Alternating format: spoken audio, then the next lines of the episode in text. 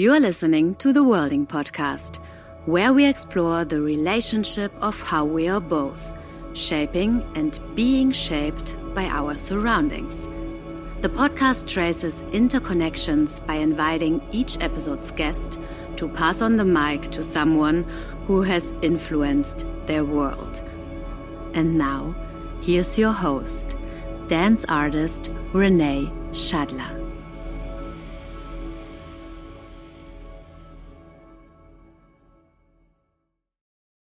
Welcome to the Worlding Podcast, where today we begin a fifth series with my guest, Sandra Blatterer, who is a Berlin based visual artist and lighting designer. Today we're talking about imaginary spaces, installations, visual concepts, and performances in context. Thanks so much for chatting with us, Sandra. Hello, Renae. Thanks for having me here. I've been following your work for over five years as you work a lot with space and light for contemporary dance and I was especially moved by your work in City Lights, a continuous gathering, which was a project initiated by Maria Francesca Scaroni and Meg Stuart that took place at Hebbel am Ufer, affectionately known as HAU for Berliners. And it was a really moving work as the performers were very much in the space with the audience and the audience was moving freely around the room. And I remember at one part in the show, these large fluorescent bars of light that were placed on the floor slowly were lifted up into the rig. And so they really came in line with the eyes of the audience and the performers and then continued upwards very high above our heads.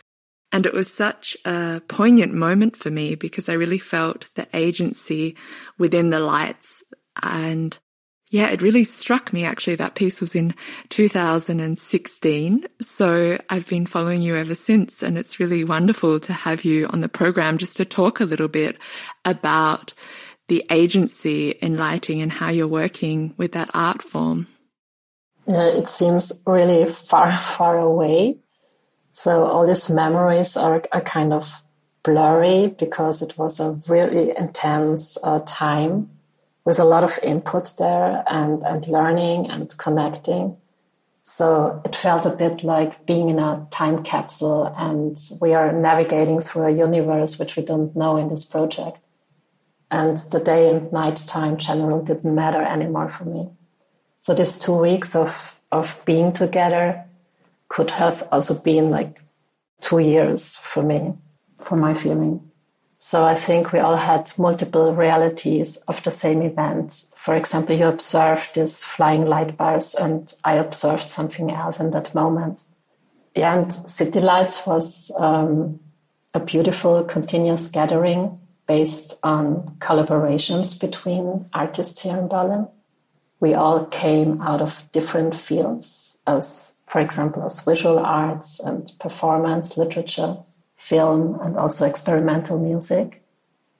And it was not a completed performance. It was more kind of a platform for experimentation and uh, playful interaction for us.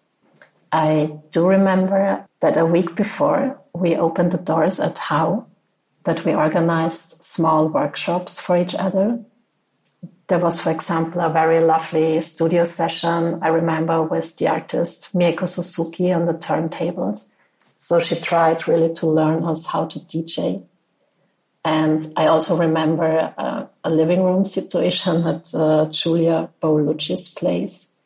She's a costume designer and provided a really wide range of costume variations. So her home at that evening was filled with colorful clothes and items and photographs. She also had like a wall full of photographs, images, what like a, a mind map. I remember, yeah, to visualize what she imagined for us and the space. And I still see us all in between that chaos which we created there and dancing in it. So this was a really playful way and also a pleasurable time these mini sessions helped us also to get to know each other better and, and to connect, of course, and also to understand our materials and, and the personal ways of working with these materials. One of the very important task for me in the process of City Lights was to find out what was hidden in the actual performance space, also in the theater, and making really use of everything what's there and everything what's possible and transform it over these four days. So we discovered, for example, small private spaces which we later on used for one-to-one sessions, for example. We found like these narrow corridors in the building and also new ways to enter it and exits, back doors, also staircases and a garden in the backyard. And yeah, so much more. The list was really endless. And we tried to study the whole entire space and every corner of it and its possibilities and secrets. I really had that impression that I was embraced and in the action, that all the artists that were present from all these different mediums, as you spoke to, were very present and that was really beautiful to see. It really seemed to me like a meeting of multiple worlds in the space. And this, this moment with the light bars going up, it's interesting that you talk about looking also at the equipment within the theater, because this is quite an old technique, I think, having these cables that lift things through the fly rig. It's very much this almost proscenium arch feeling of the you know, backdrop coming down and the next backdrop arriving. And so I loved that, that the use of what was present in the space was really embraced and became something new with this very kind of modern lighting household fluorescent bar being lifted up. It was very much a meeting of two places. Yeah, the installation with the flight bars, which you have seen in the ceiling, was like one of my discoveries there in the house. Mm-hmm which I made during the excursions at the HAU1 building. I mean, we are talking about a flexible steel construction, but with flexible, I mean it can just move up and down. You're right, it's a very analog old system. And it's normally used for theater spotlights or the set design on a fixed position. So I tried to think of how we could use this system or machinery in a different way for us. And yeah, therefore I work together with the technicians, the team of the house, and we attach these fluorescent tube lights, which are also dinosaurs. and we attach them to these five very long steel pipes, um, which we placed next to each other. So it was in the end a grid, let's say. And by switching on the softly dimmed lights, we could see these five straight bluish or grayish beautiful lines floating very close above our heads. So these lines in that moment were the only visible light sources in the dark space. I also remember so clearly actually this impression of sinking into the ground. So it's so beautiful when you talk about this light slowly being lifted up and I know you're researching a lot at the moment, imaginary spaces.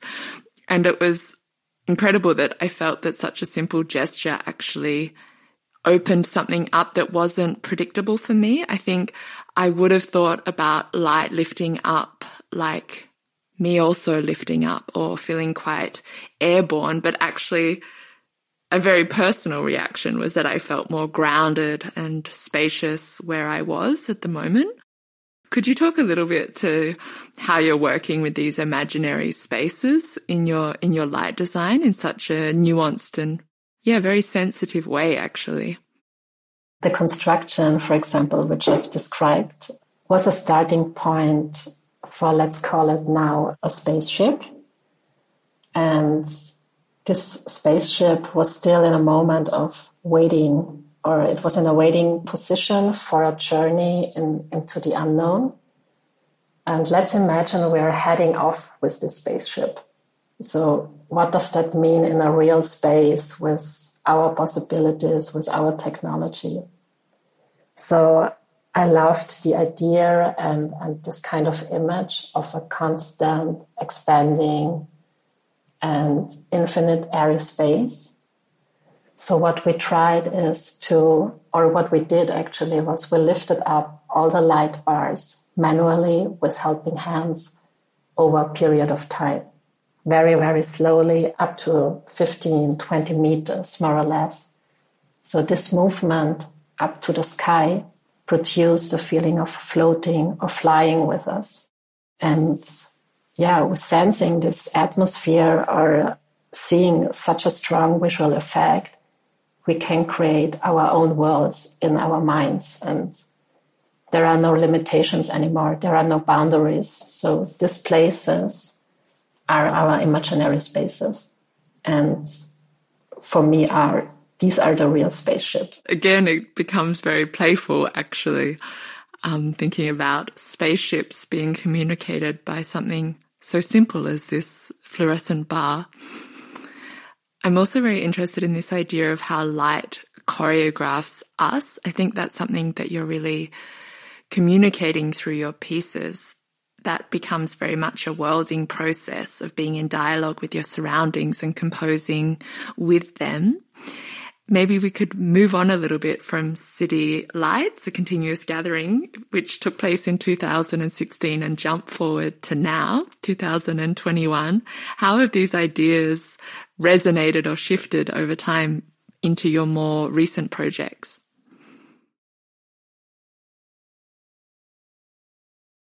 Exactly. Last summer, I worked uh, on Breeze with the choreographer Milla Koistinen for Tanz im August Festival which was performed on a soccer field. Uh, Breeze is a solo performance and a collective event for which I decided to build two large inflatable objects. And they are made of fabrics around 250 square meters. And they were meant to move with the performer together in this wide open space. I choose strong colors for them. So the sunlight had a surface to reflect on and also to play with. And one of these giant bubbles was magenta red, and the other one was more like purple with some neon yellow stripes on it. So the colors really plopped out in this sunlight on that green plastic floor and that looked great and was also part of this visual concept we worked on together. I also liked a lot these geometrical lines we found there. We had some bluish, white, yellow, all kind of stripes and marks. And um, yeah, every field is different. So the size and, and the marks you find there. So it was a big research for us. How was it with the audience being in relation to something so large? I understand a soccer field is also a really big space. So I imagine in that context, it's also working with the space that's there. That it's not often that you get to experience such a large creation in a theatrical work. How was that for audiences and also through your thinking process, creating the space and lights for this piece? I think it's not so much uh, the size of an object which affects our behavior. I think it's more about the material itself, which speaks to us, and the texture of an object, which either can make me feel comfortable or super uncomfortable. I'm just thinking of, of steel, for example, or, or fabric. For Breeze, I worked with large pieces of nylon fabrics which is also used for sail making. And these huge sheets of fabric could take on all different kind of abstract shapes, which were created not uh, by us humans. They, the shapes were made by the air and by the wind. So I think this was the beauty in it.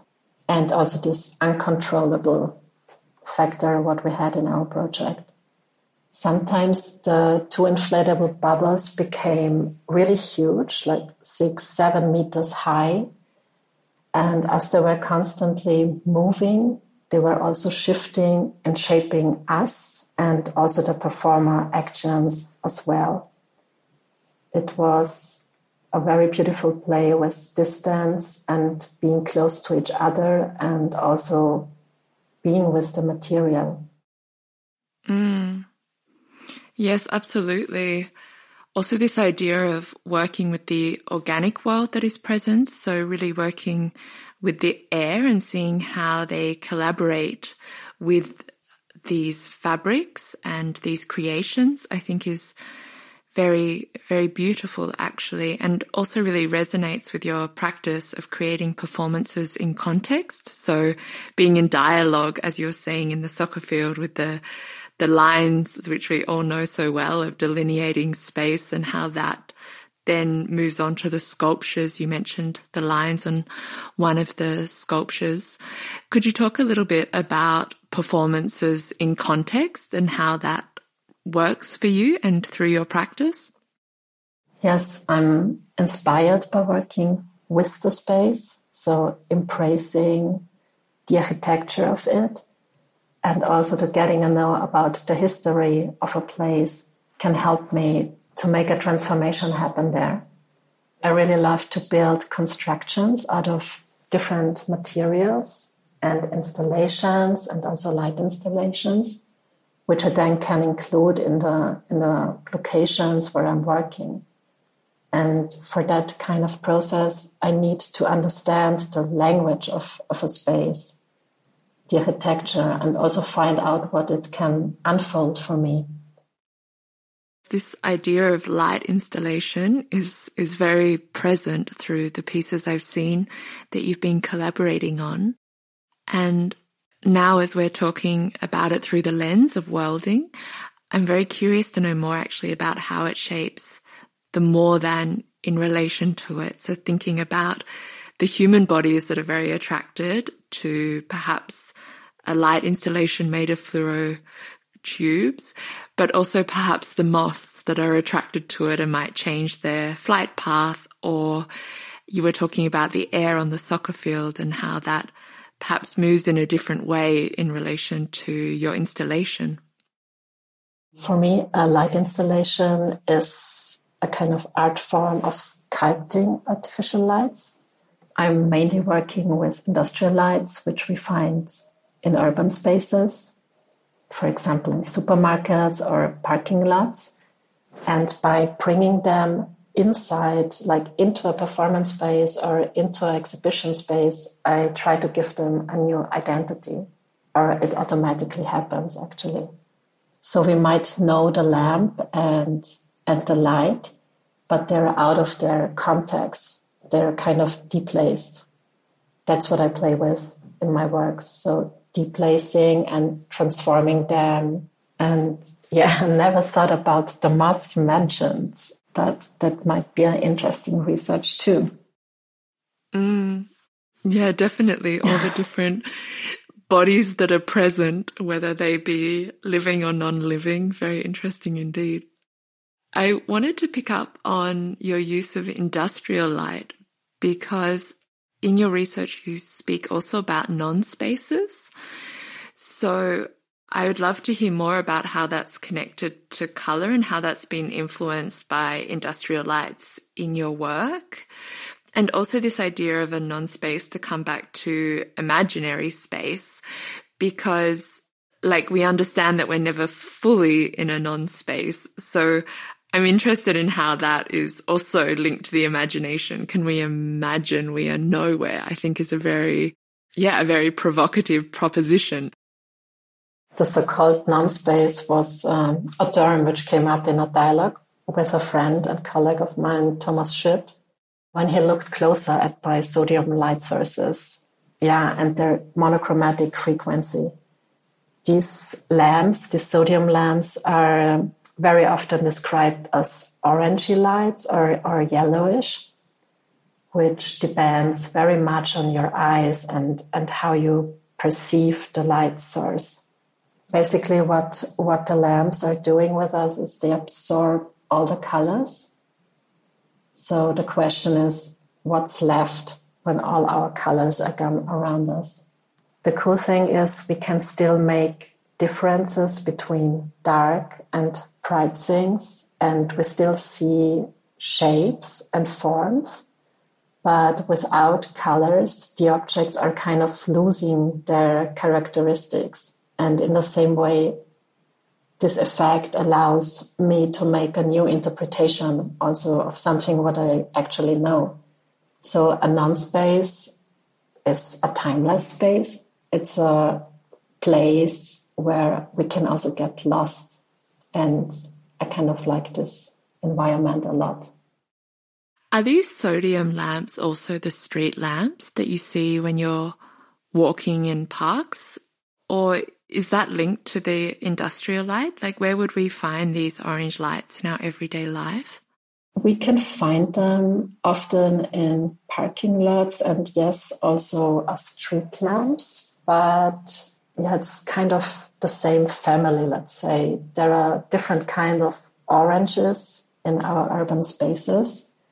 The sodium lights really takes out the color and the other industrial orange light you can still see like nuances of of colors.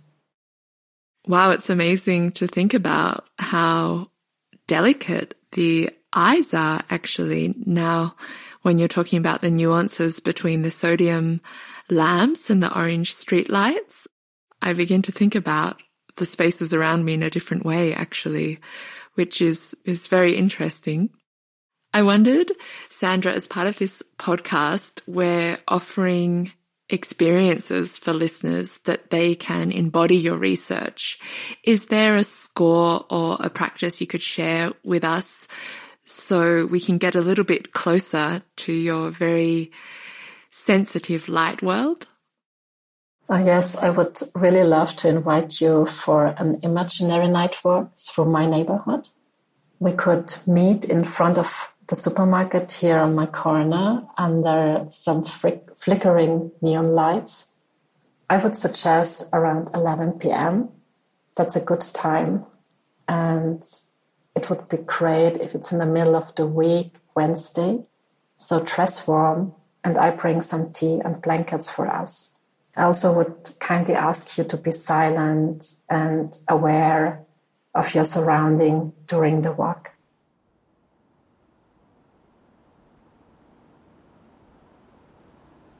So let's start. Let's start with walking up the tree alley. It's nighttime. It's quiet here. The city calmed down, and I feel soft wind in my face. I see the trees gently moving in the wind. I hear our steps and I feel the small stones under my shoes. We are surrounded by soft amber park lights, which are appearing from time to time on the left and right side of our pathway. Now we are crossing the street. Above us is a huge lamp. Can you see it? They just switched it on. So we can see how it built up the light quality. It's a very different orange tone. We are getting curious now and we are stretching out our arms in order to have a look on our skin. It becomes totally pale under these lights. So, where are we at? What time is it? Let's keep on walking. The soft wind is still with us. We arrived at my favorite park. It's a very small park. It's also the end of our nice silent night walk. I spread out some blankets for us, and we all sit down for a moment with a good, tasty, warm cup of tea. The indirect lights from the parking lots can't reach us here, but we still see our silhouettes. Everything suddenly seems to be diffuse and a bit blurred out now, and the environment is softened.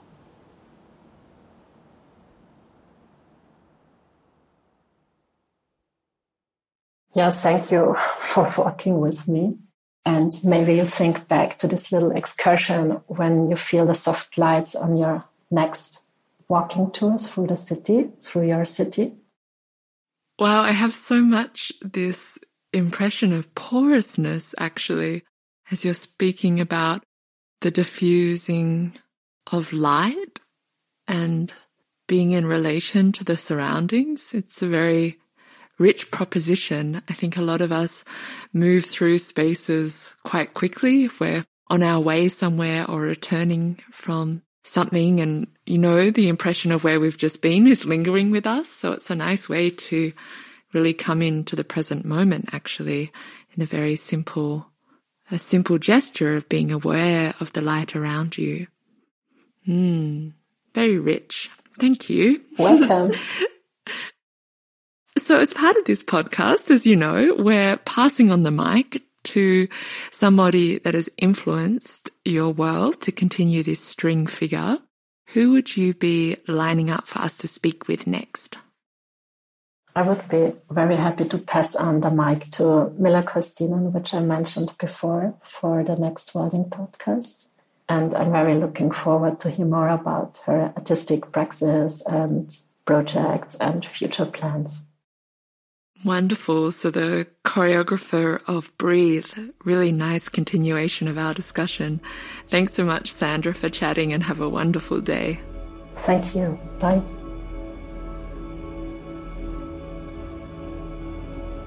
Thank you for listening to the Worlding Podcast. Gefördert durch die Beauftragte der Bundesregierung für Kultur und Medien im Programm Neustart Kultur. Hilfsprogramm DIS-TANZEN des Dachverband Tanz Deutschland.